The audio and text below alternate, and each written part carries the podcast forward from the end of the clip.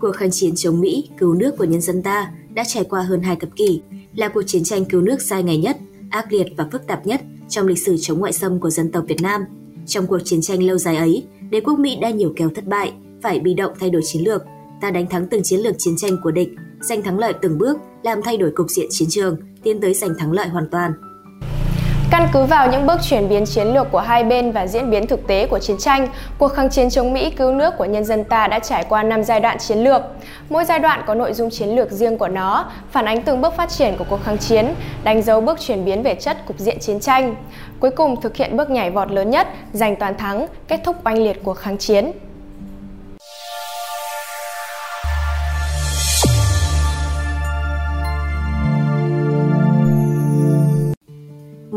Giai đoạn từ tháng 7 năm 1954 đến hết năm 1960. Trong giai đoạn chiến lược này, đối chiếu với diễn biến trên chiến trường miền Nam, có thể thấy sự lãnh đạo, chỉ đạo cách mạng của Đảng. Trong giai đoạn đầu của cuộc kháng chiến chống Mỹ cứu nước có những điểm nổi bật như sau. Đảng ta đã sớm xác định và chỉ rõ kẻ thù mới của dân tộc ta là đế quốc Mỹ và tay sai với chính sách xâm lược thực dân mới của chúng, sớm vạch ra một cách đúng đắn hai chiến lược cách mạng phải đồng thời tiến hành trên hai miền Nam Bắc nhằm giải phóng miền Nam, bảo vệ miền Bắc, thống nhất đất nước. Ta đã khẩn trương ổn định, củng cố được miền Bắc, làm căn cứ địa vững chắc, làm trung tâm lãnh đạo, chỉ đạo cách mạng cả nước. Đó là nhân tố cực kỳ quan trọng trước khi cả nước ta bước vào cuộc chiến tranh chống Mỹ, cứu nước. Sau một thời gian tìm giải pháp, đưa cách mạng miền Nam tiến lên theo con đường đúng đắn, có lợi nhất, đầu năm 1959, Đảng ta đứng đầu là Chủ tịch Hồ Chí Minh đã vạch ra được đường lối, phương pháp cách mạng giải phóng miền Nam thể hiện tập trung trong nghị quyết Trung ương lần thứ 15, đánh dấu một bước ngoặt của cách mạng miền Nam. Nghị quyết lịch sử đó về cơ bản đã định ra phương hướng tiến lên của cách mạng miền Nam, giải quyết đúng đắn mối quan hệ giữa giải phóng miền Nam và củng cố bảo vệ miền Bắc, giữa cách mạng Việt Nam với cách mạng quốc tế và phong trào bảo vệ hòa bình thế giới. Cuộc đồng khởi nổ ra đồng loạt trên quy mô rộng lớn ở nông thôn đồng bằng Nam Bộ và miền núi Trung Bộ rất xa miền Bắc là một bất ngờ đối với Mỹ Diệm. Vì trước đó, hướng đề phòng chính của chúng là một cuộc tiến công quân sự từ miền Bắc vào. Chúng còn cho rằng lực lượng cách mạng ở miền Nam đã bị tiêu diệt nên không lường trước được một cuộc nổi dậy khởi nghĩa của lực lượng chính trị trên diện rộng. Phương thức đấu tranh đúng đắn đã làm cho Mỹ Diệm đối phó bị động, lúng túng. Với kinh nghiệm trong cách mạng tháng 8 và kháng chiến chống Pháp trong điều kiện Mỹ Diệm thống trị bằng chủ nghĩa thực dân mới, bằng cuộc đồng khởi ở địa bàn xã ấp, Đảng ta, nhân dân ta ở miền Nam đã sáng tạo và phát triển lên trình độ mới, một phương thức đấu tranh mới của cách mạng. Đó là kết hợp hai chân, chính trị, vũ trang và ba mũi, chính trị, quân sự, bình vận, tạo nên hiệu quả cao, đạt được mục tiêu đề ra, chuyển cách mạng lên thế tiến công địch, phát triển nhanh chóng lực lượng chính trị và lực lượng vũ trang. Thời kỳ này ở miền Bắc, quân đội ta tập trung thực hiện một số nhiệm vụ trước mắt, cùng toàn dân khắc phục hậu quả chiến tranh, chấn chỉnh tổ chức, cải tiến trang bị, bước đầu xây dựng theo phương hướng chính quy, hiện đại, Việc tổng kết kinh nghiệm chiến đấu trong kháng chiến chống Pháp bắt đầu được thực hiện. Công tác huấn luyện quân sự, diễn tập thực nghiệm và thực binh được đẩy mạnh.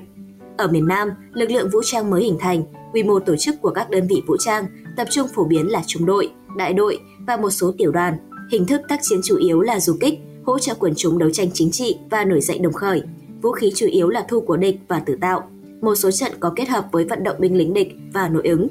Đây là kết quả vận dụng kinh nghiệm trong kháng chiến chống Pháp và có những phát triển mới về nghệ thuật quân sự trong điều kiện chủ nghĩa thực dân mới, đặc biệt là nghệ thuật chuyển từ đồng khởi sang chiến tranh cách mạng, từ đấu tranh chính trị sang kết hợp đấu tranh chính trị với đấu tranh vũ trang, dùng sức mạnh tổng hợp của hai chân, ba mũi để tiến công địch, phát triển của chiến tranh nhân dân lên một trình độ mới. 2. Giai đoạn từ năm 1961 đến giữa năm 1965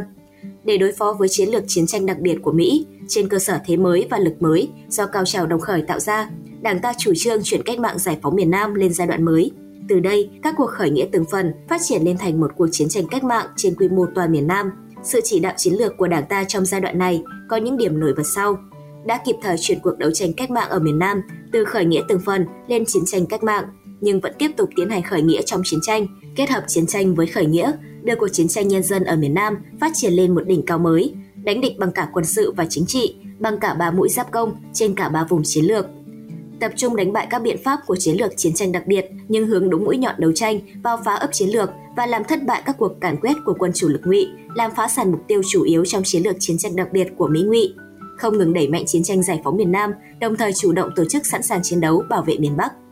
Thành công của Đảng ta là xác định đúng chủ trương, phương hướng xây dựng lực lượng vũ trang nhân dân và thế trận chiến tranh nhân dân. Miền Bắc xây dựng lực lượng vũ trang ba thứ quân mạnh, có bộ đội chủ lực chính quy, trang bị ngày càng hiện đại, đủ sức bảo vệ miền Bắc, chi viện chiến trường miền Nam, làm nhiệm vụ quốc tế. Miền Nam xây dựng lực lượng vũ trang ba thứ quân, có lực lượng cơ động mạnh, đưa đấu tranh vũ trang lên song song với đấu tranh chính trị. Hai phương hướng tác chiến là chiến tranh du kích và chiến tranh chính quy phát triển vững chắc, tạo nên đòn quyết định đánh bại chiến thuật trực thăng vận và thiết xa vận của Mỹ, hỗ trợ quân chúng nổi dậy, phá vỡ từng mảng hệ thống ấp chiến lược. Với phương pháp tác chiến chiến lược đúng, ta đã từng bước chuyển hóa, so sánh lực lượng từ chiến tranh du kích phát triển lên chiến tranh chính quy, kết hợp chặt chẽ chiến tranh du kích với chiến tranh chính quy, phát huy sức mạnh của hai lực lượng ba thứ quân, phối hợp ba mũi giáp công, giành quyền chủ động đánh địch trên cả ba vùng chiến lược, tạo nên sức mạnh mới, làm phá sản chiến lược chiến tranh đặc biệt của Mỹ Ngụy. Trong giai đoạn này, lực lượng vũ trang trên các chiến trường đã mở một số chiến dịch tiến công, quy mô tác chiến vừa và nhỏ, lực lượng tham gia chiến dịch gồm cả lực lượng vũ trang,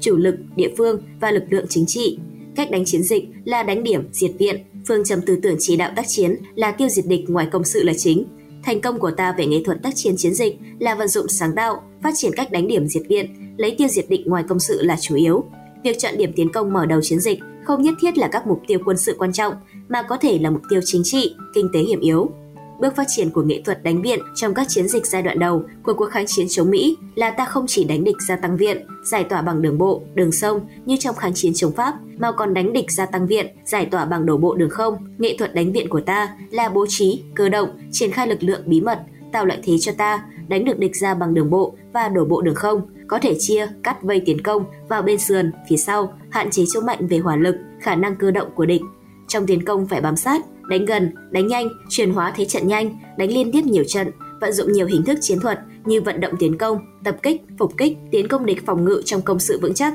là hình thức chiến thuật được vận dụng linh hoạt. Trong tiến công, tổ chức hỏa lực mạnh, chính xác, bảo đảm cho bộ binh vượt qua cửa mở đánh chiếm khu vực đầu cầu để phát triển tiến công vào bên trong. Trong đánh chiếm trận địa địch, bộ binh phải tổ chức thành các bộ phận đột kích mạnh, hiệp đồng chặt chẽ với hỏa lực chi viện trực tiếp để tiêu diệt từng mục tiêu, đánh chiếm nhanh từng công sự, trận địa địch.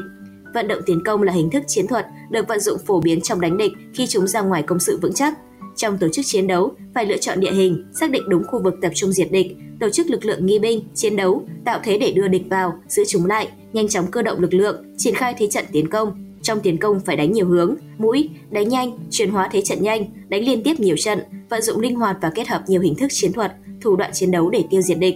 3. Giai đoạn từ năm 1965 đến hết năm 1968 đế quốc Mỹ thi hành chiến lược chiến tranh cục bộ, đưa quân viện trinh Mỹ vào tham chiến trên quy mô lớn ở miền Nam, đẩy mạnh chiến tranh phá hoại bằng không quân và hải quân đối với miền Bắc. Sự chỉ đạo chiến lược của Đảng trong giai đoạn này nổi lên những điểm sau: đã dự kiến sớm và đúng xu hướng phát triển của chiến tranh nên có sự chủ động chuẩn bị đối phó. Khi địch đang đưa chiến lược chiến tranh đặc biệt đến mức cao ở miền Nam, vào tháng 12 năm 1963, ta đã dự kiến khả năng địch có thể leo thang lên nấc cao hơn và tiến hành chiến tranh cục bộ, cũng như lúc địch đang còn tiến hành bí mật phá hoại đối với miền Bắc, ta đã dự kiến khả năng Mỹ đánh phá miền Bắc bằng không quân và hải quân khi cuộc chiến tranh đặc biệt bị thất bại. Do đó, trước sự thay đổi chiến lược và bước leo thang chiến tranh mới, ta đều chủ động chuẩn bị đối phó và đánh thắng bước đi chiến lược mới của Mỹ. Đã đánh giá đúng so sánh lực lượng địch ta, kiên định quyết tâm đánh Mỹ, giữ vững và thực hành chủ trương chiến lược kết hợp phản công với tiến công, đã chỉ đạo đánh thắng Mỹ ngay từ những trận đầu, chiến dịch đầu, thời kỳ đầu. Đặc biệt, ta đã động viên xây dựng được quyết tâm và khí thế đánh Mỹ trên cả nước cao chưa từng thấy,